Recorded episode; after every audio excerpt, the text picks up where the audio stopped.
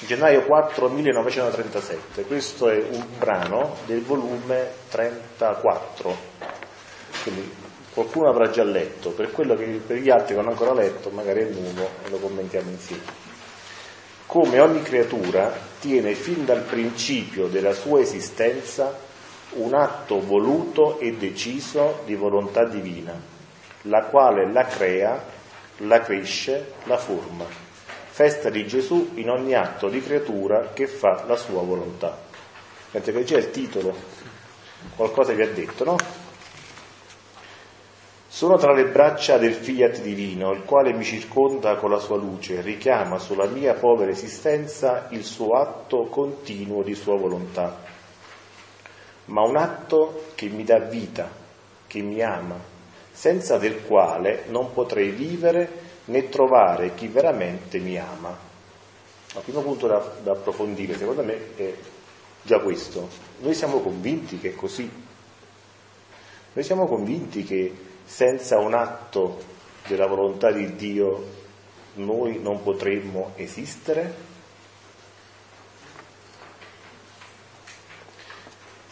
Pensarlo è diverso da averne coscienza. No? Io posso pensare che un atto di Dio mi, dato, mi ha dato la vita, ma quando me l'ha data? 40 anni fa.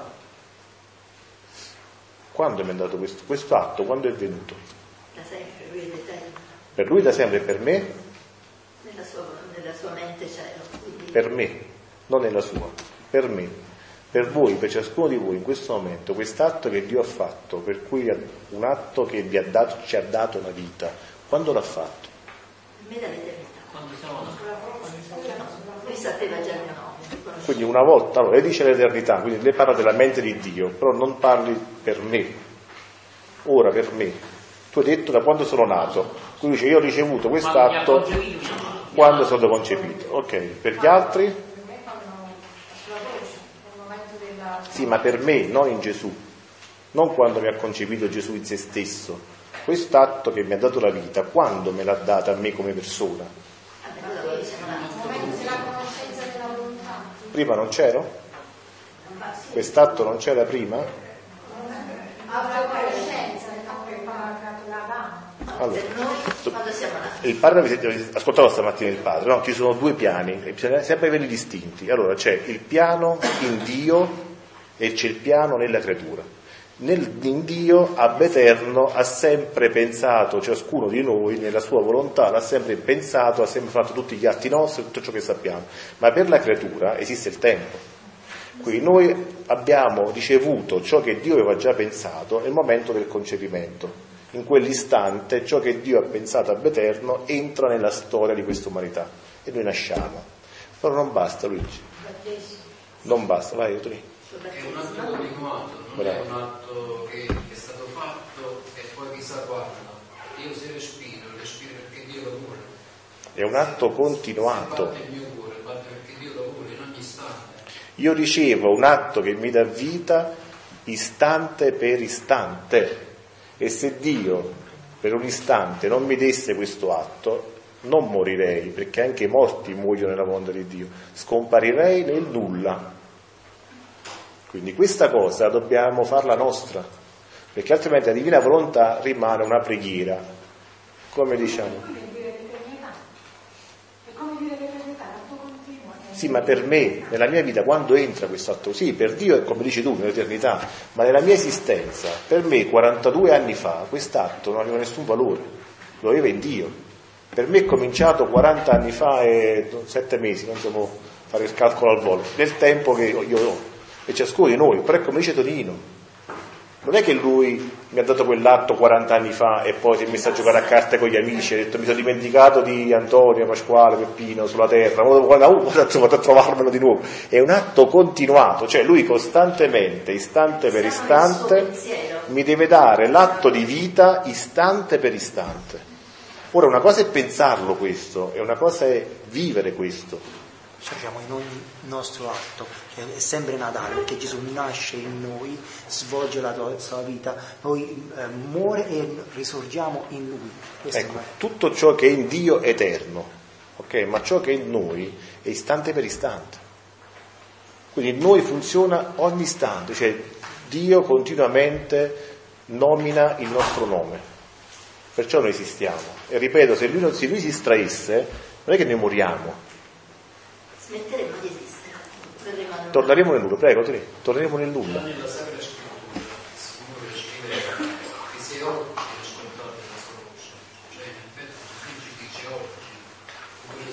scrive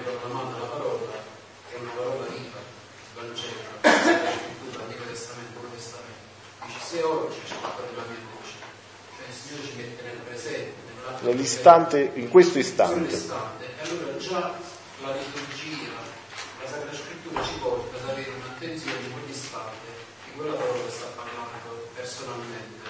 Esatto. Però qui ci dà proprio la vita, quella parola ci parla, poi ci dà la vita, fa esistere per ascoltare la tua parola. Quindi noi riceviamo un atto di volontà divina costantemente, istante per istante. Se io mi metto a pensare che domani è domenica, ho perso l'istante in cui ho ricevuto la vita divina. Se io penso che lunedì comincia il lavoro, ho perso un altro istante di atto di volontà divina su di me. Ma non basta, perché poi dopo dice, mi dà vita, che mi ama. Ma quando mi ha amato Gesù? Dio quando mi ha amato? Quando mi ha fatto nascere? Mi ha- mi ha amato- ma nella nostra vita, quando mi ha amato? Nella mia vita, quando mi ha amato? Alza la voce. Vita. In ogni istante mi dà vita e mi ama. In ogni istante. Riuscite a sperimentarla questa parola invece di ascoltarla solamente? È talmente bella, Eh. eh. Paolo, che secondo me veramente ti potrebbe far diventare santo da oggi, da, immediatamente, perché se Dio mi ama e mi, e mi fa vivere continuamente nel, nel suo amore, no? mi rende reale e vita, tanto è vero che finirei nelle tempere se lui smettesse di... Ma tu capisci che responsabilità umana da parte nostra? Quindi Dio, istante per istante, mi dà un atto di vita e mi ama. E come mai io non lo sento questo amore? Parliamo in generale, poi ciascuno nel suo sa cosa, come diceva fra Pio stamattina, no? Com'era il fatto là della- del mestolo che conosce ciò che sta nella... Allora, Dio ogni istante ci dà la vita, Dio ogni istante ci ama, ma non lo sentiamo in ogni istante l'amore di Dio. O se, lo sen- se non lo sentiamo, perché non lo sentiamo? Perché non avevo vita, non Sì, tutte cose verissime, ma che vuol dire che Dio mi ama?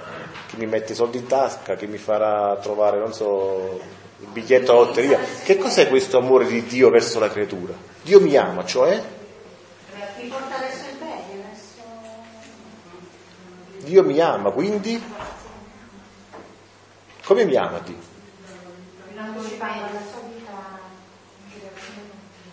Sì, sì, sicuramente è così, però questo è già presuppone una conoscenza. Invece Dio ama anche quelli che non lo conoscono. Come fa Dio a amarci continuamente? E perché noi non sappiamo? Perché voi vi siete tutti quanti un po', diciamo, sorpresi da questa frase, no? Quindi vuol dire che due secondi prima non stavate pensando che Dio vi stava amando in quel momento. Quindi perché Dio dice io vi amo continuamente? Come fa a dire? Dice una bugia, dice la verità. E se dice la verità, cosa significa lui mi ama continuamente? Mutismo e rassegnazione. Perché la, la creatura non vive lei continuamente questo No, questo è che, è che non, mi ha, non ricambia. Ok, ma Dio mi ama continuamente. In questo istante Dio come mi sta amando? di amore immenso, eterno. Eh, ok, parole. Ma nei fatti? Già mi fanno dire Allora, uno torna alla frase... Ecco, uno torna indietro e dice dandomi vita, quindi è tornato all'atto precedente, no? Do vita continuamente e vi amo. Però se io l'amore non lo capisco e non lo vedo, mi blocco. Ma già il fatto che siamo in vita ci ama. Certo, e questo è il primo atto, ritorniamo al discorso suo. Voi state respirando. Entrando in me e facendosi ascoltare, Più semplice, capito? Più semplice. State respirando. L'aria che respiriamo, che cos'è? Dio ha bisogno dell'aria per respirare. Dio si è fatto l'aria affinché potesse respirare nel paradiso. È un atto d'amore verso la creatura, che se non ci fosse l'aria, nessuno di noi potrebbe respirare. Quindi stiamo respirando tutti quanti. Ok? ci stiamo vedendo. Dio che è luce non aveva bisogno di creare il sole. Qui si è creato il sole per dare la luce a chi? A lui stesso. Che dice nei, volumi, dice il sole è un'ombra della mia luce. Immaginate il paragone, no?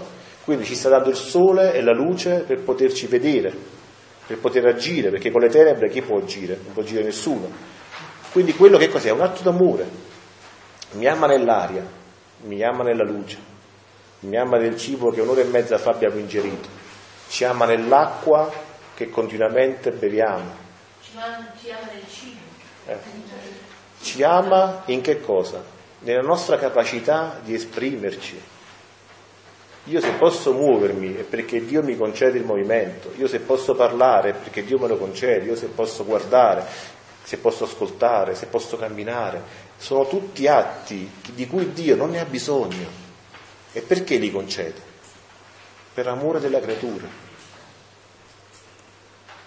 E infatti subito dopo dice, senza del quale, atto divino, non potrei vivere né trovare chi veramente mi ama. Quindi tutto l'amore che noi riceviamo viene da Dio, tutto. Anche quello che passa attraverso le creature, che noi chiamiamo amore, viene da Dio. Allora continuamente siamo sotto la forza di un atto divino che ci ama. Perché non ce ne siamo mai accorti fino adesso?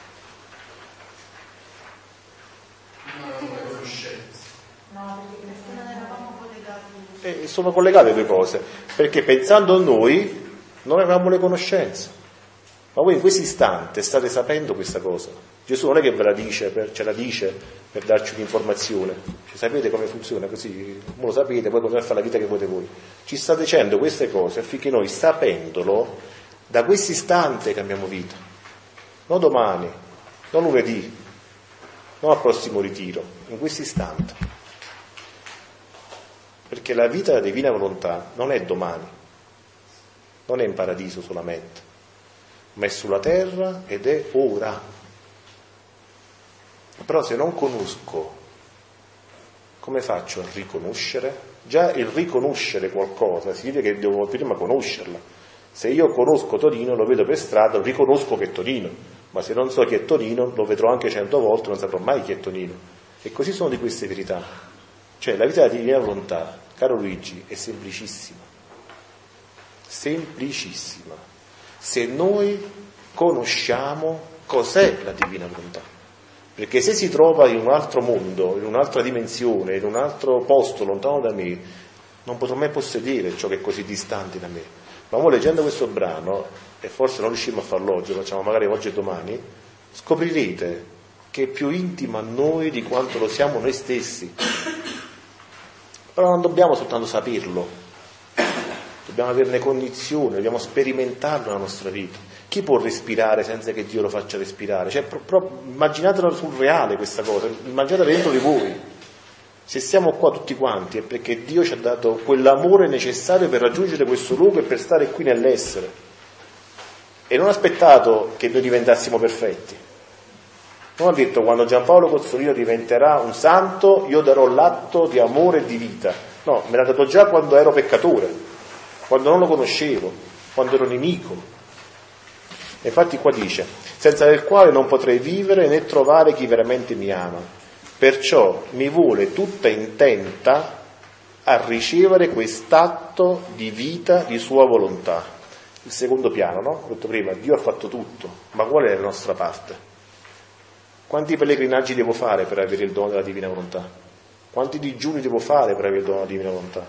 in quale, quante messe, quanti rosari, quante chiese devo verificare, quanto, quanto devo fare io per avere questo dono?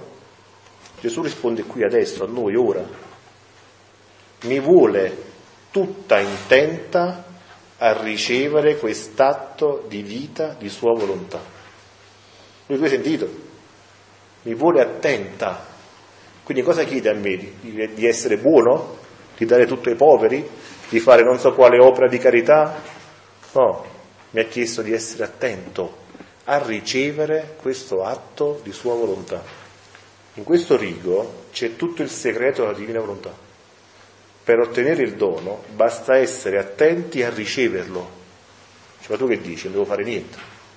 E non lo dice Gesù, leggendo leggendo Gesù poi ci spiega cosa vuole dire. Affinché non lo espongo a non compiere su di me ciò che vuol fare e le inceppo il suo amore. Cioè io posso non voler ricevere il dono, ma se io voglio riceverlo, mi dispongo a riceverlo e sto attento a riceverlo, il dono passa, perché posso solo incepparlo il dono, non posso chiederlo ciò che già abbiamo. Cioè voglio che questa cosa vi entra bene dentro, il dono noi già ce l'abbiamo, è già dentro di noi, possiamo solo bloccarlo perché non ci crediamo o perché non lo conosciamo o perché non siamo attenti. Non ne siete convinti? Allora, allora continuo. perché volontà di Dio e amore fanno a gara, l'una non può stare senza dell'altro. Ora, mentre mi trovavo sotto quest'atto del fiat, come ci troviamo noi sotto l'atto del fiat, il mio amato Gesù, con una bontà che non so dire, tutto tenerezza, mi ha stretto al suo cuore divino e mi ha detto, ecco, può parlare il maestro, così è meglio. Figlia mia benedetta, la mia volontà è tutto per la creatura. Senza di essa non potrebbe avere neppure la vita. L'abbiamo già detto, no? Senza di essa non potrebbe avere neppure la vita. Tu devi sapere che ogni singola creatura, tiene fin da principio della sua esistenza un atto voluto e deciso della mia volontà, il quale porta con sé un atto intenso d'amore verso colui o colei che incomincia la vita. Ma che dice Gesù? Cioè se io sono un assassino, sono nato con quest'atto già. Se io sono uno che va a rubare, io sono nato già con un atto di amore di divina volontà. Sta sbagliando. No, anche Adamo era nato con fatto, quel passaggio. Tutti convinti? Oh, bravissimi. Non mi immaginavo che tutti erano convinti. Prego, prego. Mm? Ecco, vedi, questi sono due piani sempre. No? Abbiamo esordito dicendo c'è un piano divino e c'è un piano umano. Due secondi fa Enrico precedente ha detto io posso inceppare la divina volontà, ma la parte di Dio tutto è fatto. Io sono nato con un atto di volontà divina e sono amato dalla, da quando Dio mi ha creato fino all'ultimo giorno. Uscire dalla divina volontà è impossibile. Far vivere la divina volontà in noi è ciò che noi desideriamo ma uscire dalla divina volontà è impossibile. Tanto è vero che in un passo dice Gesù, Luisa a Gesù questa cosa, Gesù a Luisa questa cosa e Luisa dice, ma com'è possibile? Allora le anime che si sono perse, dice Gesù, guarda che anche coloro che sono finiti, si sono persi, che sono finiti all'inferno, non possono uscire dalla mia volontà, perché se uscissero immediatamente scomparirebbero dall'esistenza, solo che invece di ricevere il mio amore subiscono la mia giustizia, ricevono la mia giustizia ma anche Satana vive nella volontà di Dio, non la fa, non la vive e la odia. Quella è la dannazione. Immaginate, dice fra Pio questo povero diavolo, no? dove deve scappare per non trovare divina volontà? Quello è il suo inferno, perché dovunque va, in qualunque maniera fa, sta sempre immerso in quella volontà che odia e perciò odia. Come? No, la parola di Satana proprio. Cioè lui il diavolo. Sì, può essere, ma non, non può uscire dalla divina volontà, perché anche quello è tenuto in essere dalla volontà di Dio e anche lui è tenuto in essere dalla stessa volontà che odia. La volontà di Dio Perciò è un inferno. Tiene tutto in suo pugno, no? Chi la vuole come amore gli dà il suo amore, chi la vuole come vita gli dà la sua vita.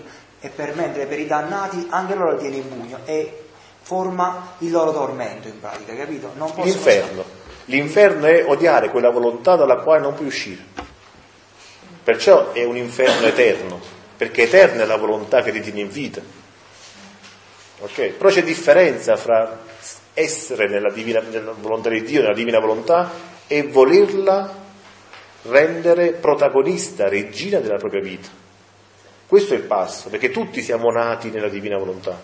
Però chi fa di questa volontà la propria volontà, la volontà che regna in se stesso?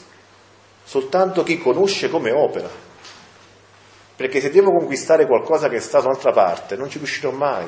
Ma se prendo coscienza e conosco che questa volontà è dentro di me e comincio a stare attento, allora il mio respiro già mi indica che ci sia qualcun altro dentro di me che respira, perché se sto distratto, se sto dormendo, se sono arrabbiato con un'altra persona, tutto preso nella discussione, io continuo a respirare. Se sto dormendo, il mio cuore continua a battere, il sangue continua a circolare in me.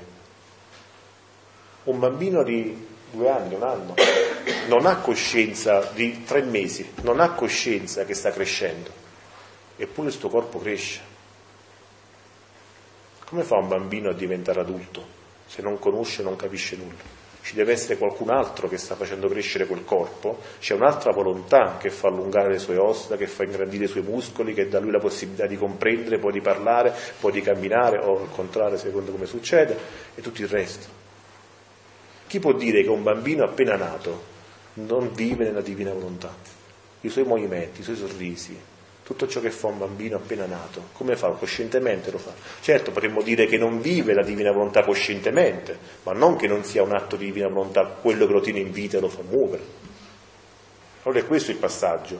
Dobbiamo passare da una vita nella divina volontà incosciente, dove la divina volontà diventa nostra serva, che magari utilizziamo per i nostri bisogni e le nostre necessità, anche contro Dio non voglia la sua stessa volontà, a una vita attiva di partecipazione, in cui riconoscendo la divina volontà come agisce in noi, perché già c'è, la facciamo diventare regina.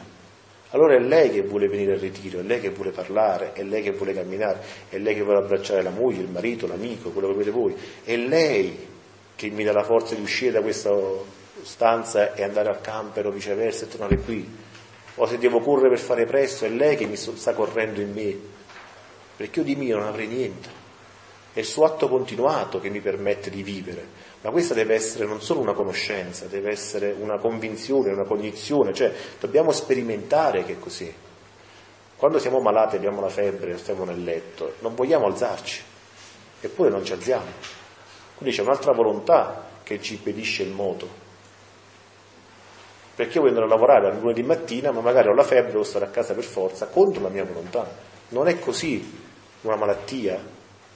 Io ho una malattia che non voglio avere, ma sono costretto a subirlo. Quindi ci deve essere un'altra volontà. Ok? Quindi questo lo sperimentiamo giorno per giorno. Poi il discorso si allarga con il discorso delle malattie, poi magari lo faremo un'altra volta, se no perdiamo il filo del discorso, però la nostra esistenza è piena di segnali che ci dicono che c'è qualcun altro in noi che ci dà la vita, che ci fa fare ciò che noi facciamo, che abbiamo sempre, tra virgolette, perdonate la, il termine, sfruttato per il nostro interesse. Io tutto ciò che ho fatto nei, tre, nei primi 33 anni l'ho fatti senza conoscere la divina volontà e senza pensare se lei voleva fare o meno quello che io facevo. L'ho usata per i miei interessi, per il mio scopo, per fare ciò che volevo fare io. Quindi una volontà regina che ho schiavizzato che ho reso schiava mia per fare ciò che volevo io. E la cosa brutta qual è stata quella fine? Che ho, mangiato solo, ho bevuto solo acqua e sale. Non ho trovato la felicità. Ho utilizzato la volontà di Dio anche contro se stessa, ma non ho raggiunto lo scopo della creazione, cioè essere felice. Ho potuto provare un po' di gioia momentaneamente, magari facendone il bene Dio mi ha messo in cuore quella gioia di fare il bene, ma poi è finita, poi è scomparsa. Qui invece si tratta di possedere quella fonte che ci permette di raggiungere l'obiettivo che il Padre ha chiesto tutti quanti stamattina. Chi è che vuole essere infelice? Nessuno, tutti vogliamo essere felici. Prego, Tony.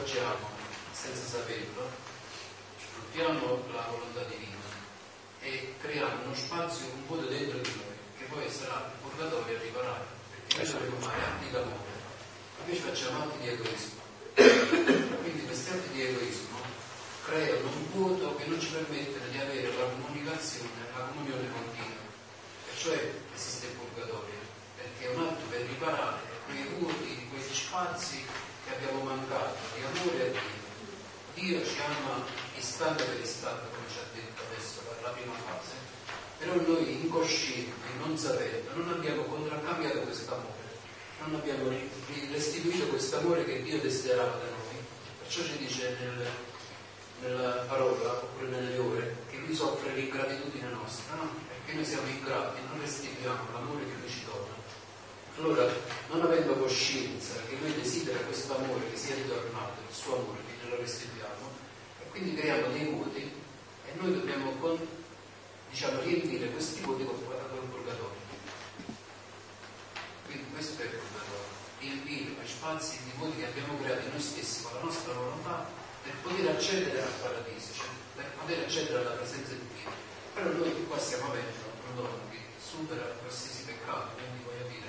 Sì, ma non solo, chi vive di divina volontà, dice Gesù, io nella mia immenso amore, perché non so fermarmi, faccio sì che tutta la vita passata da coloro che hanno ricevuto il dono sia trasformata in vita della divina volontà. Quindi se noi a 99 anni dovessimo ricevere il dono, tutti i 98 gli anni precedenti Dio li trasforma in volontà sua, solo per amore suo. Non perché è un condono alla, alla Berlusconi, no? Un condono alla grande. Cioè lui condona tutta la vita passata, per cui tutta la vita diventa poi di volontà divina. Ma c'è una differenza tra divino amore e divina volontà? Fra? Divino amore e divina volontà è la stessa Sì, cosa, no, diciamo che la differenza è fra divina volontà e amore. L'amore, dice Gesù, è la prima figlia della divina volontà. Io dico in Dio, è la stessa cosa. C'è la differenza fra il pensiero e l'azione. Fra- allora, la differenza è questa, per esempio il cuore e il battito. Il battito è amore, il cuore è divina volontà. Cioè lui vuole, lui vuole che cosa?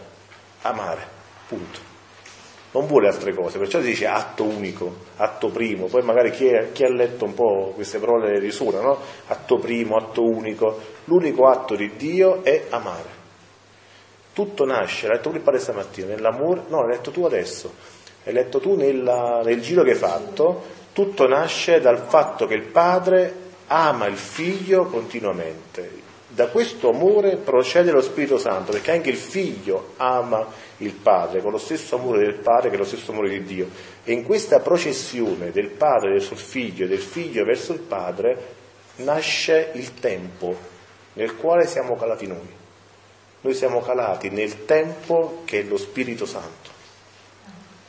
E in questo tempo noi abbiamo la possibilità di scegliere di vivere di volontà umana o di vivere di divina volontà. Vedi dunque come incomincia la creazione della creatura sotto l'impero d'un atto d'amore e di volontà divina, quindi muta per certo, ce lo dà proprio come una certezza, no? Dice, incomincia sotto l'impero d'un atto d'amore e di volontà divina, voluto da Dio con tutta la pienezza della conoscenza, tanto che questi due atti, amore e volontà divina, sono corredati di tutte le grazie, potenza, sapienza, santità e bellezza, di cui vivrà e compirà la sua vita la creatura. Allora, ricapitiamo un attimo. Dio ci crea e nel crearci ci immerge in questa volontà divina istante per istante, non solo ci riempie anche di amore divino, ma ci dà le grazie necessarie affinché ciascuno di noi compia lo scopo per cui è stato creato. Quindi noi andiamo, andiamo vicino al stato del santo, da farmi la grazia, fammi la grazia, fammi la grazia. E il santo se potesse parlare attraverso la storia diceva quale grazia ti devo fare più se Dio ti ha fatto tutte le grazie appena ti ha creato? E nella Madonna voi lo, lo vedete subito questa cosa, no? La piena di grazia. Ma la piena di grazia a 16 anni, quando l'angelo lo incontra, o la piena di grazia a 70 anni, come dice una tradizione della Chiesa, quando è salita al cielo. Quando era piena di grazia? Perché è stata correlata di tutte le grazie, ma così come ciascuna creatura. Quindi ciascuno di noi ha ricevuto tutte le grazie che doveva ricevere per poter raggiungere lo scopo per cui Dio l'ha creato. Vedete che la divina volontà e le conoscenze della divina volontà cambia tutto il rapporto con Dio. Non è più un rapporto in cui si va a chiedere, Padre ti prego per questo, ti prego per quell'altro, dammi questo, dammi quell'altro. Prego. Un pensiero, no? Qualche volta al cenacolo abbiamo eh, Alza la voce. al cenacolo l'altra volta ebbe Gesù ha fatto meditare un brano in cui diceva che in un solo atto divino tutti i santi, in realtà non mi ricordo se l'abbiamo meditato al cenacolo l'abbiamo meditato in questo, comunque tutti i santi della corte celeste partecipano e pendono alle nostre labbra della nostra partecipazione di questo atto divino. Quindi adesso la cosa dei figli della divina volontà si capovolge. Sono, siamo noi che possiamo andare maggiori filoni occidentali, smaltare gli atti dei santi e tutta la corte celeste non aspetta altro che noi partecipiamo a questa vita divina. Cioè, si è capovolto tutto adesso. Noi non abbiamo faticato per niente. Questo non è Così difficile, non, non complichiamo le cose, andiamo calma. Ma che abbiamo difficile fino adesso. No, adesso fino adesso È facile. ma adesso questa storia che io non devo manco pregare. No, nessuno dice questo. Cambia il rapporto, cambia il rapporto fra me e Dio. Sì, non devo pregare per gli altri, non devo chiedere cosa devo fare. Devi Questo vivere la divina volontà. la Devi volontà. vivere la divina volontà che già Dio ti ha messo dentro quando sei nato. E quindi E qui mo leggiamo, lui ce lo spiega. Però tu, che, che libro sai? Che volume stai? in questo momento c'è un bambino per cui vorrei pregare, come per tutti i bambini, se lo sapessi, per carità, non ne faccio un fatto. E poi mi dite, no. Ma stiamo già pregando, tu non mi stai guardando nella divina volontà, non stai parlando nella divina volontà. E questo, mio Dio, basta? No, tu non sai cosa, cosa hai detto in questo istante. Basta che cosa? L'infinito e l'eterno. Come fa a bastare l'infinito e l'eterno che se sei eterno e infinito? Ma io penso che lui voglia anche che io gli chieda di... perché se non dovessi mai chiedere, magari secondo i quello che tu della reputi giusto, per carità. Quando- Però glielo devo chiedere, tu se no devi- come faccio Ascolta, a raggiungerlo? Ascolta, se tu avessi letto, Come se, tagliate, come se quasi quasi mi sentissi io potente. se tu avessi letto i 36 volumi, queste domande non le faresti. 36 libri. Allora, con un po' di pazienza, con un po' di pazienza, piano piano, vedrai che oggi, quello che oggi ti sembra strano, domani sembrerà strano quello che tu stai chiedendo. Adesso cosa devo fare? E io poi leggerò. Devi vivere la divina volontà. Ossia cosa La risposta alla sua domanda, cioè nei primi volumi, se non sbaglio, mi sembra intorno al quarto o quinto, dove Gesù dice proprio tu prega pure per gli altri, non ti preoccupare, però poi io disporrò a seconda Vabbè, che certo, è sicuro questo. Vabbè, e domanda. No, parti dal primo, se non hai fatti prima, parti dal primo, non saltare. Leggila in modo conseguente. Ah? Salta un po' e poi torna indietro. L'ubbidienza è la prima cosa che Gesù nei primi volumi insegna a Luisa. Se siamo disubbidienti e facciamo di testa nostra, c'è il muro di faccia che ci aspetta, ok? Un poco di pazienza. Ora, come la mia volontà ha formato il suo primo atto voluto, ascoltate bene, questo è un passaggio importante. eh? Ora, come la mia volontà ha formato il suo primo atto voluto, non si sposta più da sopra di essa, la crea, la forma, la cresce, svolge il suo atto operante per raffermarla nel suo atto voluto. Cioè vuol dire che momento in cui creato, mi ha creato 40 anni fa, non mi ha lasciato a me stesso, non mi ha creato una volta e poi si è messo a giocare a carte col vicino.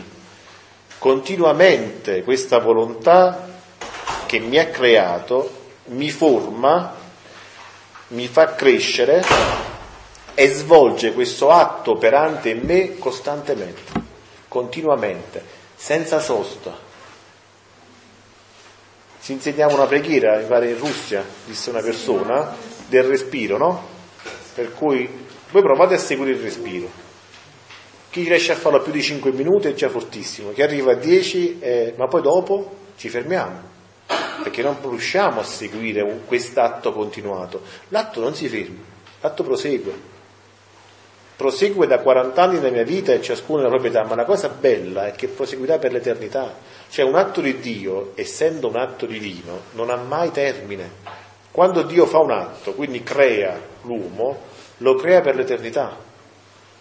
Non, non accadrà mai che quell'atto sarà interrotto, perché anche passando da questa vita alla- all'altra, comunque noi saremo ancora in quell'atto. Quindi è una forza che solo Dio può avere.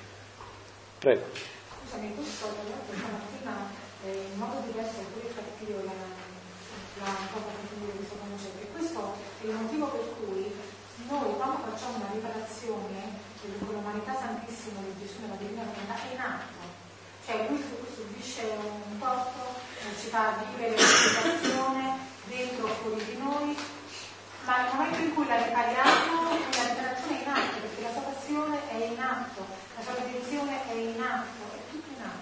È in atto per coloro che lo conoscono, che lo sanno, perché se io non so niente, niente posso prendere. Posso prendere per ciò che conosco. Ok? Questa è la differenza fra chi ha il dono della divina volontà e chi non lo ha. Perché chi ha il dono conosce. Se conosce, dice Gesù, ha anche amato il dono. E se l'ha amato l'ha fatto proprio. Se l'ha fatto proprio lo usa. Perché se questo cellulare è mio, a voi non interessa se cade a terra, se è sporco, se la batteria scarica, ma se fosse vostro avreste cura. Allora, sentire Dio come il Dio degli altri non serve, perché non ce lo fa apprezzare non ce lo fa amare, non ce lo fa possedere. Invece se Dio è il mio Dio, è colui che in questo istante mi tiene in vita, è colui che in questo istante mi fa pensare, respirare, muovermi, tutto ciò abbiamo detto, no? Allora io devo averne cura perché è mio, non è degli altri. E questa è la vita. La vita è il padre che parla col figlio, è il figlio che risponde al padre. Il, fi- il padre ama il figlio, il figlio ama il padre, dello stesso amore. E noi siamo figli nel figlio, essendo figli anche noi. E allora sentire questa vicinanza con Dio, sentirlo nella nostra vita, presente, operante, dice Gesù, attore, spettatore e operante, perché altrimenti rimane un'idea distante, anche la divina volontà ha il rischio di diventare una preghiera, ma non è una preghiera, o se è una preghiera nella forma di preghiera continua, perché è una vita, quindi è sempre preghiera, tutto è preghiera. Prego guardando, prego parlando, prego muovendomi, prego respirando, prego in tutto ciò che faccio. Né ho bisogno di fermarmi per pregare, perché la mia stessa vita è preghiera, se la faccio con queste conoscenze e con questa intenzione. Allora il sacrificio sta nell'attenzione, perché magari ho preso tante cose, mi distraggo e perdo l'attimo. E invece io nella, nella nel caos quotidiano devo sempre avere davanti agli occhi l'attenzione che chi opera in me è Lui, è la divina volontà che sta operando in me. Anche se mi sembra strano quello che succede a fianco, anche se sono convinto che se non mi applico a quella cosa, quella cosa verrà male, questo è un inganno. Devo sempre solo avere come unico pensiero l'attenzione alla divina volontà. È difficile, è complicato. Gesù lo chiama il martirio dei martiri. Però è tutto qui. Cioè è molto forse più faticoso fare la volontà di Dio, cominciare i sacrifici che vediamo esterni a noi, sopportare pene esterne a noi, continuare a fare cose che non sentiamo nostre. E c'è il peso del servo che esce a lavorare ai campi con la neve, col freddo, col gelo e deve farlo perché deve piarsi lo stipendio. Invece i figli non è così. Il figlio lo fa solo per amore, perché è roba sua è tutta roba sua, è roba sua il prossimo, è roba sua come va il mondo, è roba sua che questo regno venga a regnare. Perché finalmente lui stesso ha raggiunto la sua preghiera, venga il tuo regno, sia fatta la tua volontà come in cielo così in terra, che è l'unica preghiera che fanno i figli di volontà alla fine. Perché quello è il sommo bene. Se io raggiungo la fonte del bene, è come dire, io raggiungo il sole, mi preoccupo della candela accesa o spenta. Se posseggo il sole, che me ne faccio della candela? La candela mi serve affinché io da, dalla candela parti per capire che c'è una luce maggiore che debba raggiungere quella luce maggiore. Ma una volta che ho conosciuto che esiste il sole, non mi accontento di avere una candela, ma anche mille candele, ma anche un milione di candele. Tutti i numeri che volete voi non potranno mai essere come il sole. Perché una luce quasi fissa Esatto. Le stelle sono l'esempio perché Dio ha fatto la luce del sole di giorno, le luna, luna, le stelle la sera. Quelle stelle non è che scompaiono, sono luci minori notturne, ma quando esce il sole la mattina non è che sono scomparse, è che la luce maggiore eclissa la luce minore. E questo è anche la divina volontà, perciò il Padre dice se voi pensate ad altro, fate altro, siete impegnati in altre cose, sì, tut, la candela serve, qualunque candela serve quando manca la luce, ma perché manca la luce. Fintanto che non esce il sole. Ma quando uscite il sole, chi è il folle che si mette all'aria aperta con la candela in mano a cercare qualcosa con la candela? Sarebbe ridicolo. E lo facciamo perché non abbiamo le conoscenze, non abbiamo capito che cos'è il dono della divina volontà, lo mettiamo insieme a tante altre pie pratiche, insieme ad altre, non so, preghiere, chiamate come voi. Ma qui è possedere la fonte. Ora, come la mia volontà ha formato il suo primo atto voluto, non si sposta più di sopra la creatura, la, cre- la crea, la forma, la cresce, svolge il suo atto operante per affermarla nel suo atto voluto. Sicché la mia volontà, il mio amore, corre in ogni atto umano. Si fanno vita, sostegno, difesa, rifugio e circondandola con la sua potenza alimentano questa vita in ogni atto, non ha detto quando preghiamo, ha detto quando facciamo un atto santo. E come se io do uno schiaffo a mia moglie? Come funziona in quel caso? Mm? Però la forza di quell'atto, quell'atto comincia in Dio. Immaginatevi la scena. Faccio serva la volontà di Dio lui mi sta dando la forza per muovere il braccio e io lo colpisco. Però l'impulso, l'inizio dell'atto, cioè la, la parte originaria, è partita da Dio. Quindi ogni atto lui ha detto, ogni atto. E immaginate questo nella violenza verso gli altri. Costringiamo Dio a partecipare a un atto che è contrario alla sua volontà. Questo so, di per sé dovrebbe già bloccarci in qualunque atto negativo, no? Cioè, ma io, ma tu non pecchi, come fai a non peccare più? È impossibile non peccare, è impossibile, ma se tu cominci a pensare che stai costringendo Dio a fare un atto contro la sua volontà, chi di noi a mente fredda non preferirebbe morire cento volte piuttosto che farlo? Come si può costringere Dio, che ci sta alimentando continuamente con la sua volontà, a fare qualcosa che Dio non vuole fare, che Dio odia fare? È come dire usare Dio contro costringerlo a essere servo, perdonatemi la parola, di una vile creatura. Allora ecco, se io ho questa conoscenza, questa, ma questa cosa non solo a parole, cioè che la vivo, che riesco a farla mia, e allora quando sto per rispondere a qualcuno, questa immagine di costringere Dio a fare qualcosa contro la sua volontà in me esce fuori, si presenta ai miei occhi, io non vedo più l'altro, ma vedo Dio costretto, mi sta guardando e mi dice, mi vuoi costringere a fare questa cosa in te? Chi, è, chi ha un cuore talmente di pietra da non dire no, non voglio farlo, mi fermo? Ma poi continuo per ottenere che cosa? La violenza sull'altro, la ragione. La... E eh certo, perché poi c'è il lato B dell'altra persona. Ma comunque per ottenere che cosa? Cioè la nostra volontà, quando anche avesse ragione su tutti i discorsi del mondo, su tutte le persone del mondo, quando avesse anche preso in possesso tutto il mondo intero, poi dopo cioè, in mano cosa resta? Resta sempre l'amaro, restano sempre le spine che dice Gesù in un altro passo, io metto negli atti fatti senza della mia volontà affinché non ci trovi gusto la creatura. E pensateci bene, nella nostra vita, no? Quante volte abbiamo fatto cose magari anche buone, ma erano sempre rovinate da un retrogusto amaro, c'era sempre qualcosa che non andava. Allora io ho aiutato quella persona a fare quella cosa, eh, ma quale mi ha detto così? E proprio a me l'ha detto, l'ho aiutata io. E questa cosa è andata così, proprio a me è andata così, che avevo messo tante buone intenzioni in questa cosa, ma poi alla fine è andata così storta. E com'è possibile? Perché l'ho fatta sempre con la mia volontà.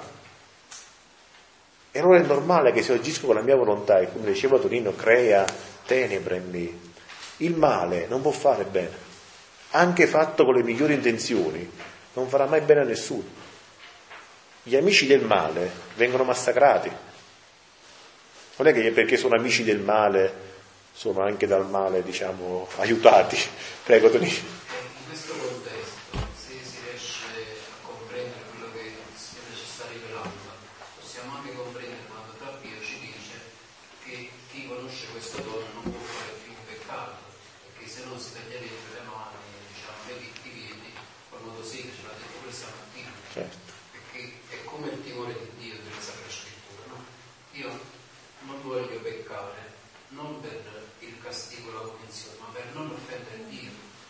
Quindi se io comprendo questo amore, questa vita, come faccio a peccare più? Cioè io ho capito che qua c'è la vita divina in me. E come posso odiare me stesso? Come posso odiare Dio? Cioè il peccato vuol dire odiare Dio. E quindi diventa un controsenso. Cioè, perciò non da Dio, però in questa luce, in questo contesto, allora si comprende il fatto del, di non poter peccare più e di non voler peccare a castigarsi, come Gesù ci dice, bene che per non, per non andare nell'inferno che perda l'occhio, no? Che c'è stata quella parola che dice è meglio rinunciare. Ecco, c'è l'occhio degli scandalo, buttano nella genna, è meglio che muoia lui piuttosto che tutto il corpo. Sì. E lì si comprende anche questo. Che questo, è questo è il discorso. Perché noi passiamo da una religiosità in cui Dio, se non facciamo questo, ci castiga, a un'altra religione, possiamo dire, quella dell'amore.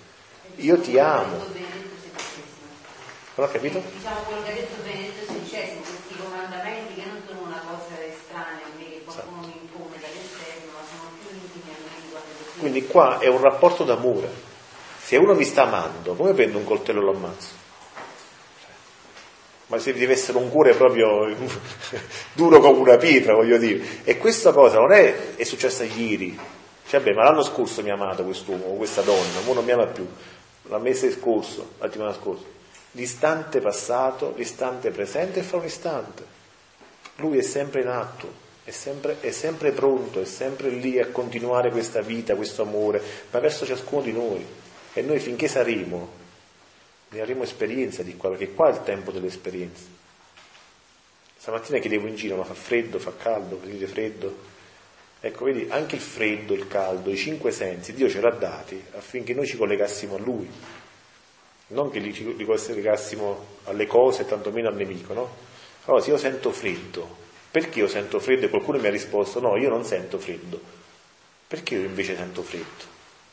Perché Dio a me la stessa temperatura una persona la percepisce come fredda, un'altra come calda, come tiepida, perché c'è un rapporto personale.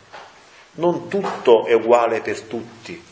Se io sento freddo in questo momento e non ho la libertà di sentire caldo quando ho freddo, per cui sento freddo, oggettivamente sento freddo, non posso fare nulla, perché io sto sentendo questo freddo? Cosa vuole da me Dio nel farmi sentire il freddo? Cioè l'attenzione non sta nel cielo, l'attenzione sta nelle cose pratiche nei sensi, nel guardare, nel sentire, nel gustare, nel toccare. Non so se riesco a trasmettervi questa cosa reale, questa cosa immediata, ma se io sento freddo e Domenico senta caldo, ci sarà un motivo, perché la temperatura è la stessa per entrambi. Allora il freddo cosa mi dice a me?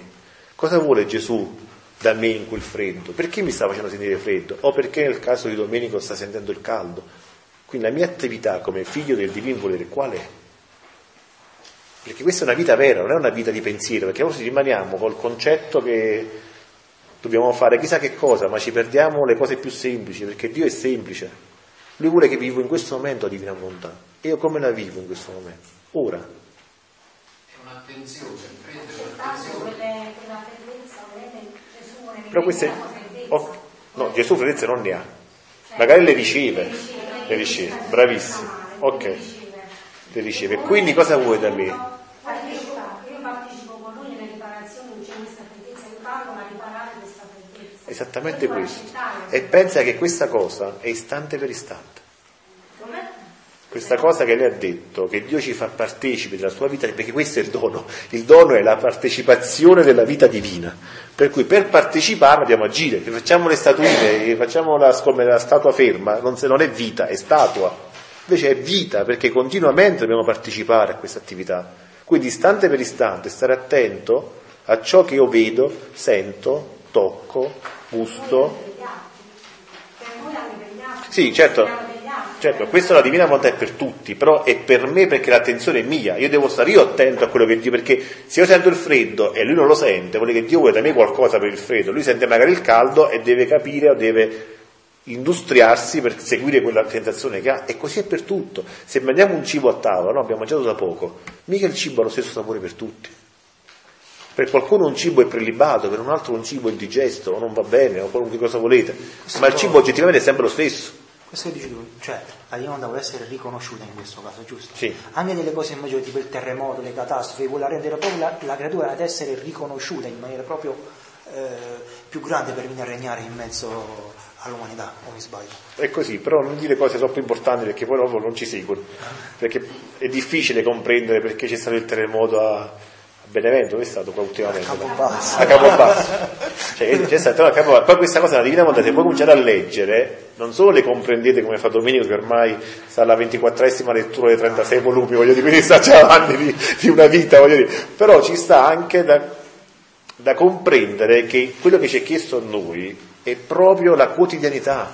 Cioè questa è una vita che va vissuta momento per momento, istante per istante, ora, non in chiesa o a casa al lavoro o con gli amici, sempre, sempre, con un'attenzione continua a ciò che ci capita. Come respiro. Esatto, è come il respiro, è come il palpito, che sono i tre elementi, diciamo, che non possiamo... È il Prego, prego, prego, questo finite. è il motivo per cui no, è uno dei tre strumenti, eh, la divina volontà si divide con gli atti, i giri e le ore della passione. Cioè, le ore della passione non sono le ore di Dio, è una Partecipazione. base, cioè una meditazione, però le ore della passione durante tutto il giorno, ma non perché noi siamo in passione tutto il giorno, perché Gesù ci rende partecipi attraverso delle situazioni che ci fa vivere, che ci fa vedere, della passione. Quindi Ma così è per il fiat redimente, ma anche per il fiat creante, per il fiat... cioè poi ciascuno di noi ha la sua sfaccettatura in quel momento e vive quella situazione rapportata a quel fiat. No, perché il credere qua che noi abbiamo, eh, vivere di morire, deve essere un po' la base, lo spunto. Così sono le ore della passione, sono la base, lo spunto. Però è una in tutto, nella gioia nella sofferenza, nell'operare, nel tacere, nel silenzio, nel dormire. È una partecipazione continua. Sì. Il mio amore l'abbraccia e la tiene stretta al suo seno. La mia volontà la circonda da tutti i lati, più che abitazione, per tenere al sicuro il suo atto voluto, che il mio fiat pronunziò per chiamarla all'esistenza. Ora quest'atto voluto dal nostro fiat è l'atto più grande, più potente e che più ci glorifica il nostro essere divino, che neppure i cieli possono contenere e comprendere. Ti par poco che la nostra volontà corre in ogni atto di creatura e le dice, non con le parole, ma con i fatti, sono tua, a tua disposizione. De, riconoscimi.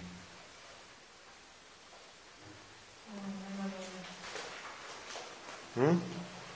Sono tua, a tua disposizione. C'è una frase che si dice anche umanamente, no? Sono a disposizione tua, verso uno con l'altro, no? Poi appena ci chiedono qualcosa, mamma mia, poi a me mi ha chiesto questa cosa, ma perché? È la differenza fra i fatti e le parole. Eh? Ma qua non è un simile, un uomo con un uomo, un amico con un Cioè Dio qua dice a ciascuno di noi, sono a tua disposizione. Basta accettare. Sì, ma ti rendi conto cosa vuol dire che un Dio ti dica sono a tua disposizione? E non lo dice perché sei bravo, perché sei santo, perché lo ami. Te lo dice quando sei nato. Quindi ancora prima di poter fare neanche un atto d'amore e di ricambio. Ti ho amato prima di, che di, nascere, prima che tu esistessi. Non solo ti ho amato a parole, ma mi sono messo a tua disposizione. Tu oggi cosa vuoi fare? Io te lo faccio fare. E guardate quanto è grande questo amore. E se io so che vuoi fare qualcosa che io non voglio fare, io ti permetto di farlo lo stesso. Qua entra in gioco la conoscenza di essere figlio di Dio. E se uno è cosciente di essere figlio di Dio, può fare Ma forse vedi, forse siamo ancora oltre, perché il figlio di Dio è comunque fuori da Dio, nel senso che Dio è il figlio di Dio. Qua è proprio Dio per partecipazione. Cioè, io sono dentro di te e ti sto facendo parlare.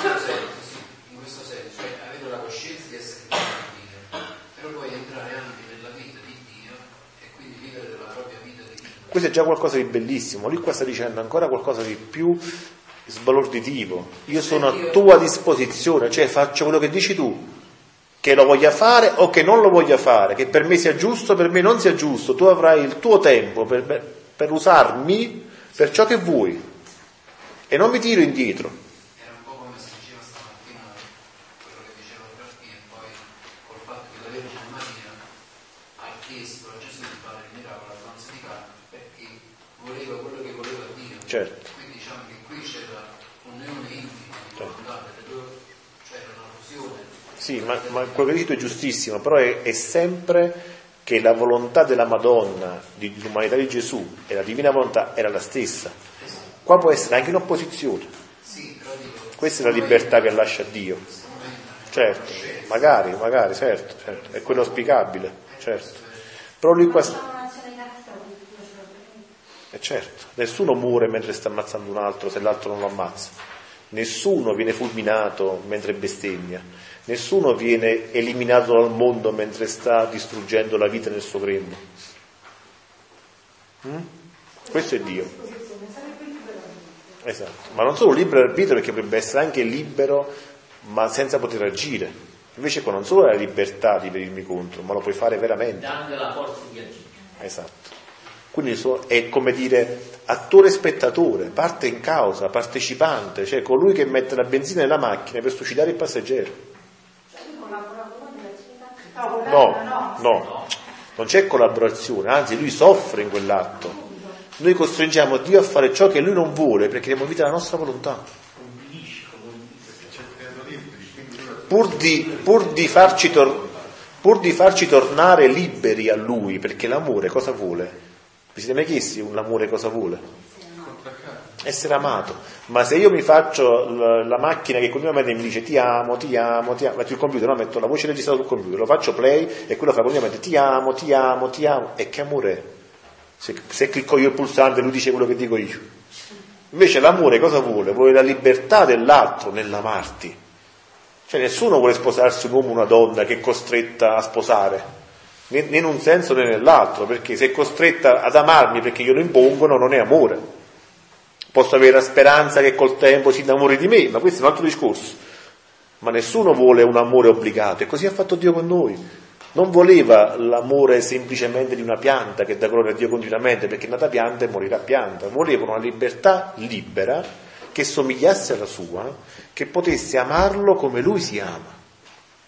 E per, fare, per ottenere questo risultato si è rinchiuso a nostra disposizione subendo tutto ciò che la creatura fa in opposizione alla sua volontà, purché alla fine raggiunga l'obiettivo. Cioè lui pur di, ha sopportato tutto il male di questi 6.000 anni per ottenere alla fine lo scopo che qualcuno viva di questa sua volontà. Ecco perché questo è il frutto di tutto ciò che è stato fatto prima perché tutta la creazione e la redenzione hanno pienezza soltanto se questi benedetti figli della divina volontà escono alla luce. Se Dio non voglia, non uscissero mai questi figli, tutto sarebbe stato un fallimento. Perché Gesù, per quanto è stato ricambiato, per quanto è stato conosciuto, eh, per la creazione, per quanto è stata accolta dagli esseri umani, per quanto è stata apprezzata, è stato fatto sempre una misura molto, ma molto, ma molto limitata. Perché anche Gesù è stato amato, ma è stato amato per amore umano. E una, un atto umano rispetto a un atto divino ha una differenza abissale. Per amare un Dio ci vuole un Dio, non c'è niente da fare per anche 77 volte miliardi di persone non, che amano Dio non potranno mai amarlo come può amarlo un atto di sua volontà. Allora è questo lo scopo della creazione. Cioè, una volta che noi abbiamo saputo qual è lo scopo per cui Dio ci ha creato, abbiamo due scelte. O ce ne freghiamo, diciamo non ci credo. A me mi sembra una favola questa cosa, una mezzo. Ma se ci crediamo, cominciamo anche a leggere e a conoscere non possiamo non trovarci già in quell'ambiente, perché le conoscenze di per loro saranno per noi esplicitative di questo modo di vivere, di questa nuova realtà. Per cui ci troveremo immersi in una vita diversa, senza accorgercene e senza sforzo, perché questa è la parte importante, perché se avessero chiesto a noi di fare i sacrifici dei santi passati, ma chi ce la faceva? Qua se si rompe l'unghia cosa succede alla fine del mondo? Cioè, vedete con la fragilità con cui noi siamo cresciuti e con cui viviamo. Cioè, noi per fare un sacrificio, eh mamma mia, deve essere proprio un atto eroico. Per cui Dio, sapendo che questa generazione sarebbe stata la più fragile, ha dato anche il percorso più semplice. Perché a noi alla fine è chiesto di conoscere e di stare attenti. Non ci è chiesto di cambiare, certo il peccato, ma più già cristianamente il peccato dovrebbe essere per noi una cosa da, da, da eludere, da, da scappare, ma tolta la base cattolico-cristiana, no? in più per raggiungere questo dono infinito, immenso, eterno, non ci è chiesto di fare granché, di conoscere e di stare attenti. Allora questa divina volontà è facile o è difficile? Perché se è difficile non è per noi, è per qualcun altro. Mi ricordo i primi anni che venivo qua, veniva mio padre con mia mamma qui, allora questa cosa la dico sempre che mi fa sempre ridere. Proprio diceva, ma chi è che dà la vita per questa divina volontà? Ma chi è che dà la vita? E si girò verso mio padre che stava seduto in quella posizione lì, no? E allora si guardò e disse, chi è che dà la vita per la divina volontà? E mio padre disse, eh beh, ma io tengo 60 anni, mio figlio forse, girandosi verso ma io che devo fare più? Ecco, il rischio è questo, cari fratelli, che qua lo diciamo, che è per gli altri. Ma la divina volontà è per noi, se no Dio non ci teneva qua a conoscere. Ora noi sappiamo tutti quanti, abbiamo detto tutti quanti questo passo, sappiamo che ci ha creato già con questa volontà, sappiamo che continuamente ci sta amando, istante per istante, una risposta sta a noi. Cioè continuiamo a farci la preghiera, camminiamo e poi nella divina volontà diciamo, poi ci fermiamo un'altra volta, poi andiamo a mangiare, però poi dopo andiamo a mangiare, però andiamo a mangiare nella divina volontà, però mentre andavamo a mangiare non si sa con quale volontà siamo andati a mangiare o dopo c'è la messa alle 5 cominciano le funzioni, allora dopo le funzioni le facciamo nella divina volontà. Però prima no. Prima lo facciamo nella nostra, poi ci mi fatto nostra che... che...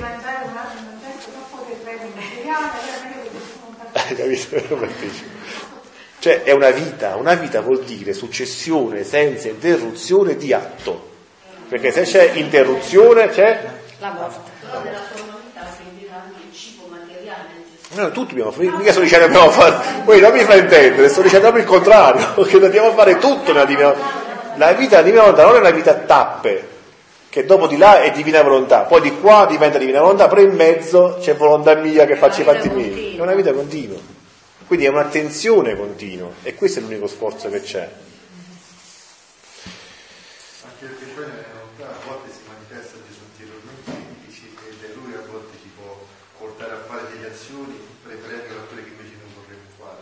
E allora la certezza che uno è mia, perciò alla fine, buono, poi dirvi cose che vi appesantiscono, ma alla fine perché la croce è la via più semplice per vivere questa divina volontà? Perché io la croce non la voglio, come non la vuole nessuno. Quindi se io sto vivendo una croce, quello sicuro è volontà di Dio. Poi perché si vive la croce? Come fare durante le croci? Questo poi magari ne parliamo con calma perché sennò ci dilunghiamo troppo. Però nei volumi c'è scritto come trasformare la croce in croce di luce. C'è scritto come fare che il ramo orizzontale della croce si metta, coincida con quello verticale. Però almeno leggere un po' così, eh, non esageriamo, non è che voglio dire che tutto faccia, facciano gli altri, almeno una lettura dei volumi ci spetta, voglio dire, no? Tanto quante cose abbiamo letto nella vita nostra che non sono servite a niente? Se pensate solo alla scuola, no? Ci hanno costretto a leggere, io ricordo all'università mattoni di 1200 pagine, e uno con tanta pazienza si è messo là e si è messo a leggere perché doveva fare l'esame. No? Quindi se si impongono con la forza per un dono che è un pezzo di carta che io personalmente tengo ancora all'università, non ho neanche ritirato, personalmente, per un pezzo di carta siamo disponibili, ma qua c'è un dono che sorpassa qualunque altro dono. Fra più l'espressione, e io ripeto perché la dice lui, Dio ha esaurito la sua onnipotenza in questo dono più della sua vita, cosa doveva darci? Più della sua potenza creatrice, in mano nostra, cosa doveva mettere? Cosa possiamo desiderare che Dio ci dia più della sua stessa vita? Che possiamo chiedergli? Di fare i miracoli, di far suscitare la gente, ma moriranno un'altra volta poi dopo. Facciamo dei miracoli che hanno, lasciato il tempo che trovano. E infatti io con una battuta dico sempre, vedi un po' Lazzaro che era amico di Gesù, è l'unico morto due volte. Cioè, grazie che sono amico, e se era nemico, che succedeva? Quindi qualunque miracolo è al di sotto. Perciò il padre dice, se c'è l'apparizione della Madonna o ci sta la messa, chi è che scappa fuori, chi sta dentro. Se io conosco questo dono, conosco ciò che neanche le veggenti conoscono. D'altronde la Madonna come dice a Meggiugorio, io ho un piano. E scusate, ma qual è questo piano?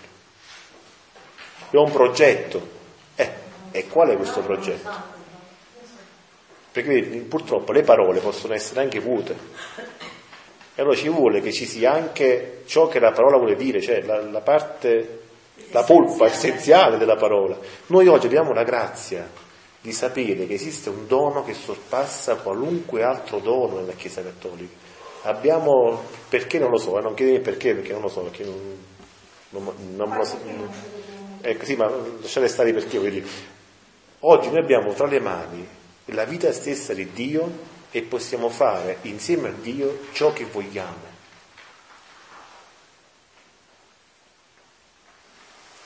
Che, che cosa dobbiamo andare a chiedere a chi? Andiamo a parlare col frate? Andiamo a fare, non so, un cammino di purificazione? Non so, quello volete voi. No, là c'è tutto.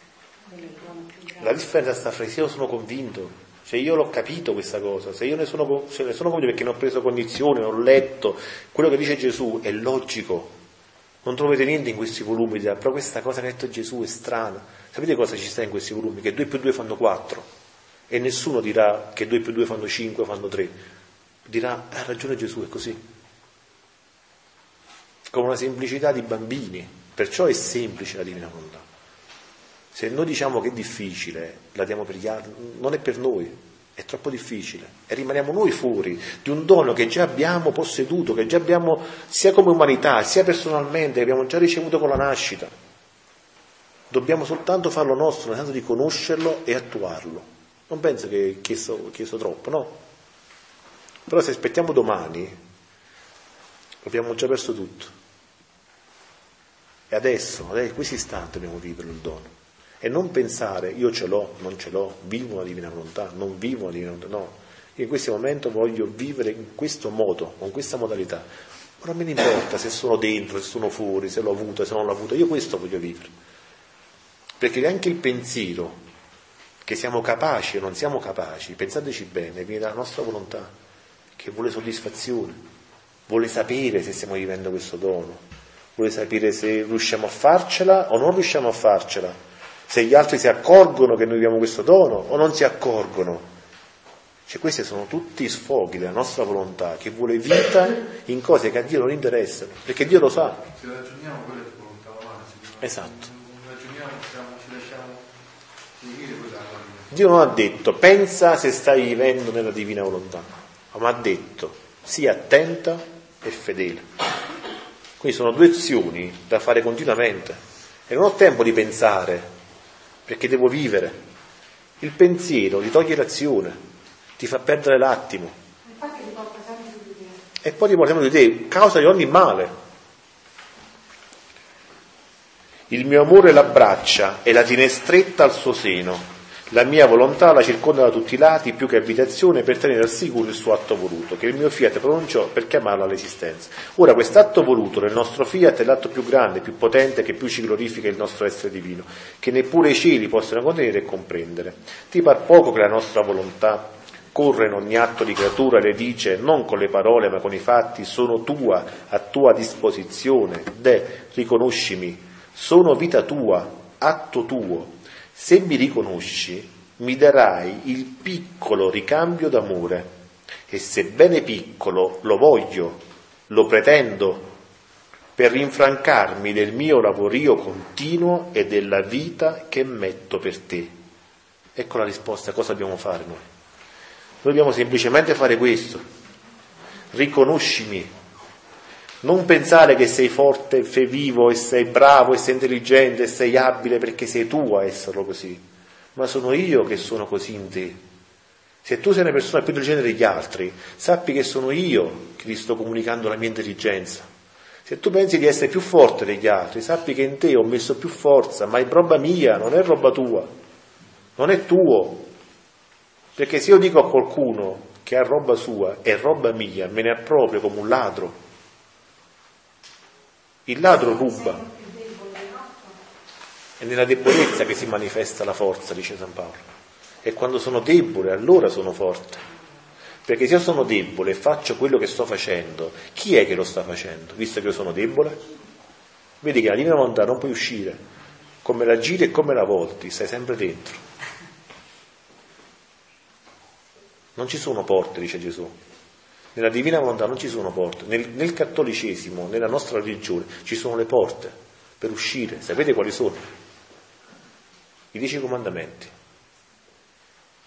Se io pecco, esco dalla grazia di Dio nella divina volontà, quando si raggiunge quello stato di cui parlava Tonino, per cui io odio il peccato più di qualunque altra cosa, l'odio come l'odio a Dio, arrivo a quel punto, quindi il peccato non fa più parte della mia vita, io non posso più uscire dalla divina volontà. Non ci sono porte. Dio non ha detto non fare questo, non fare quello per essere figlio della divina volontà, ha detto riconoscimi. Riconoscimi. E una volta che io ho conosciuto, non posso più dire che non conosco Tonino. Anche volendo non posso dirlo perché oggettivamente lo conosco. Quindi ogni in cui sono dentro, non ci sono porte per uscire. Dovrei uscire dal cattolicesimo, cioè tornare a fare un peccato mortale e quindi essere fuori dalla grazia di Dio, che non è vita divina volontà, è già un passo più, più basso, perdonatemi, perché chi entra qua dentro e viene affascinato dalle verità, anche, vive anche in quello stato, quando Dio ci fa il dono del possesso, di odiare il peccato. Per cui preferisco, come diceva lui, no, tagliare le mani e i piedi piuttosto che peccare. Allora come ne esco? E guardate che Gesù vi sorprenderà in questi libri. Gesù ha detto cose che non potete neanche immaginare per chi non ha letto. Voi sapete che Adamo ha subito una prova, no? Il padre ne parlava stamattina. Mangia da qualunque pianta tu voglia, qualunque albero, ma dell'albero al centro del giardino non mangiare, perché altrimenti morirai. Quella è una porta. Per, per quale via poteva uscire Adamo? Solo per questo. Se avesse mangiato di quell'albero sarebbe uscito dal paradiso. Ok? C'era la porta in paradiso per uscire del paradiso terrestre, perché Dio voleva una prova ad Adamo. Questo succede anche umanamente, penso lo capite, no? che il fidanzato qualche volta manda un messaggino dall'amico, usciamo, la fidanzata vede se risponde o non risponde, no? penso giochini del genere, cioè, li conosciamo, voglio dire, no? per avere la prova che l'altro ci ama. Ma qual è la prova dei figli della divina volontà? Non mai chiesto. Perché tutti hanno subito, gli angeli hanno subito una prova. Dio diede un tempo e disse agli angeli con me o contro di me e si divisero Lucifero con i suoi e San Michele Arcangelo con i suoi. Adamo disse non mangiare dell'albero, Adamo mangiò e uscì, quindi un'altra prova. I dieci comandamenti per l'umanità sono una prova di fedeltà alla legge di Dio. Tutta la legge di Mosè si basa sulla fedeltà alla parola di Dio. E i figli della divina volontà? Qual è la prova per i figli della divina volontà? Quella di non di non dar mai vita alla propria volontà, all'umana volontà. Questa non è una prova in verità, questa dice Gesù, l'unica cosa che è richiesta, ma non è una prova. Sapete qual è la prova dei figli di volontà? Non c'è, perciò non lo sapete. Non c'è. I figli della divina volontà non hanno nessuna prova da superare. E sapete perché? Ragazzi, leggete però, leggete, non rimanete così a digiuno, ma perché, volete, perché volete stare a digiuno di queste cose? Io non riesco a capirvi, guardate. No, perché l'ha fatta Gesù per noi la prova, giusto? Gesù sulla terra, quando stava nel deserto, ha subito che cosa? Le tentazioni state. Ma secondo voi Gesù non sapeva che quelle tentazioni non servivano a niente? Non servivano a niente. Ti immagini Dio che cede a una creatura in una tentazione? Te la puoi immaginare questa cosa? Sarebbe stato assurdo. Io, Dio, creo Satana, mi lascio tentare da lui e lui mi vince. Oh mamma mia, queste sono le favole di Cappuccetto Rosso. Quindi perché Gesù ha avuto su di sé subire queste tentazioni. Per insegnarci a superarle. Per sostituirsi, per sostituirsi ai figli della divina volontà, che non avrebbero avuto prove, perché le prove le ha vissute lui e le ha vinte, tutte e tre le ha vinte. A questo è scritto negli libri? Io, dice Gesù, ho voluto. Al 36esimo, ma devi cominciare dal primo. ok, continua allora. Ok. Co- continua.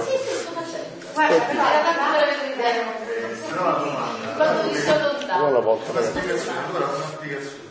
Sul, sul volume della Regimai del Regno della Divina Volontà, la Madonna dice quando è commentato la prova, che comunque sia eh, la prova di fiducia per Dio, quasi anche lei ha chiesto una prova. Sì. Ha chiesto quella di rinunciare alla propria volontà. Infatti lei poi quando ha visto... È stato detto Domenico, questa è l'unica cosa che chiese ai figli di volontà, ma non è tanto una prova, è più, diciamo, proprio un modo di vivere, perché se tu non rinunci alla tua volontà non entri neanche nella vita, però una volta che sei entrato, la prova qual è? Quindi quella diciamo è come dire la premessa per entrare, perché se voglio fare la mia volontà non entrerò mai nel regno della divina volontà, perché voglio fare via. Però se sono entrato, qual è poi la prova per cui ci rimango? Perché vedi che la prova è sempre per stare in quello stato. Cioè io sono già para- nel paradiso terrestre, Dio mi dice se vuoi stare in questo paradiso terrestre non mangiare dell'albero. Non mi ha detto per entrare nel paradiso non mangiare nell'albero, io già ero nell'albero, eh, io già ero nel paradiso, quindi sono già dentro, perché Dio l'ha creato così. E anche noi per entrare dobbiamo entrare grazie al fatto che non vogliamo più fare la nostra volontà contraria a quella di Dio, perché la nostra volontà è dono e serve per vivere la divina volontà. Senza volontà non posso neanche vivere la volontà di Dio. Ok, quindi non voglio fare nessun atto contrario alla volontà di Dio. Ed entro, ma una volta entrato, quindi sono teoricamente nel paradiso terrestre, Dio non mi chiede più una prova. Perdonami, non si parla di annullare, No. semplicemente di fonderla con la volontà. Quello che bisogna annullare è la vita della propria volontà in opposizione a Dio. Cioè mor- sì, il morire della propria volontà è il morire alle cose che Dio non vuole. È facile che ti può offendere, cioè quello che tu pensi tu sbagliato, quindi inizi a fare la volontà di Dio. No, magari non è tutto sbagliato, perché tante cose sono fare la- noi facciamo già la volontà di Dio. È Certo, è liberi, che la volontà deve essere reindirizzata, riordinata in Dio. riordinati in quelle che sono le, le, le volontà di Dio. È chiaro che se io penso al bene, no? Della mia volontà, magari per me il bene è dare a una persona 100.000 euro. Però io non so se quello effettivamente è bene per quella persona. Perché potrebbe essere che quella persona ricevendo quei 100.000 euro da me si danna, si danna. Allora, il vero, qual è la differenza tra la mia volontà e quella di Dio? Che la sua sicuramente è giusta e sa come si deve fare. Allora, quello che per me può essere giusto, dare un- dei soldi a qualcuno, nella mente di Dio che è onniveggente, non è più giusto.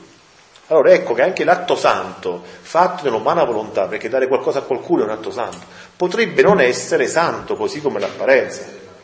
Allora perché io dico devo rinunciare a tutto ciò che pensavo? Perché non ho l'onniveggenza, c'era Dio. E quindi quello che lui sa, Il classico atto di carità, no?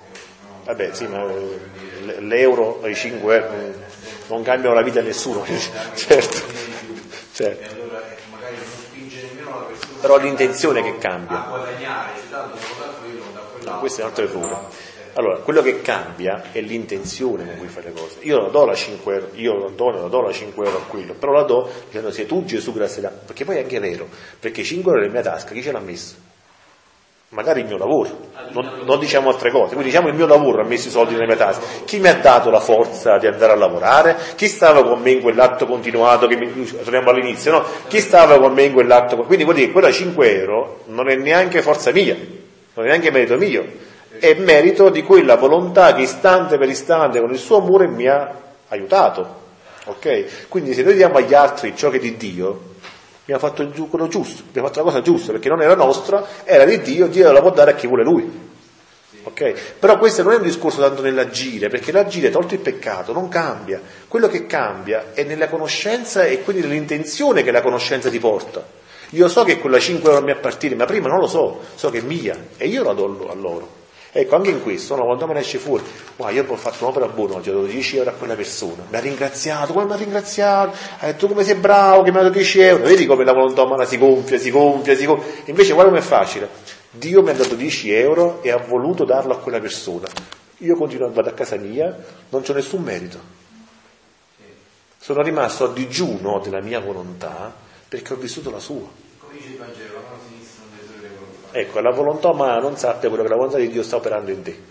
Prego. No, niente, io penso che veramente aiutarci, se lo riusciamo a capire,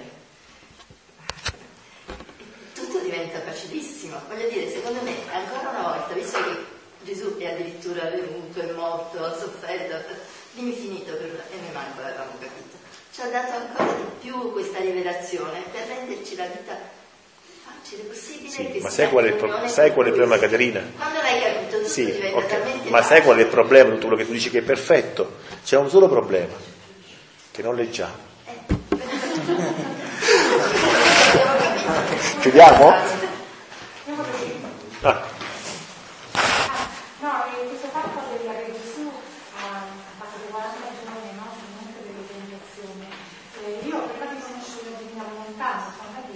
che Gesù deve essere tentato così. Guarda, veramente ti dà una luce su tutto. Perché è proprio lui fare tutto, tutta la nostra vita. Quindi lui è, è c'ha già tutto, quello che questa è una cosa di tempo, si va a Contiamo domani? Ok, chiudiamo, dai.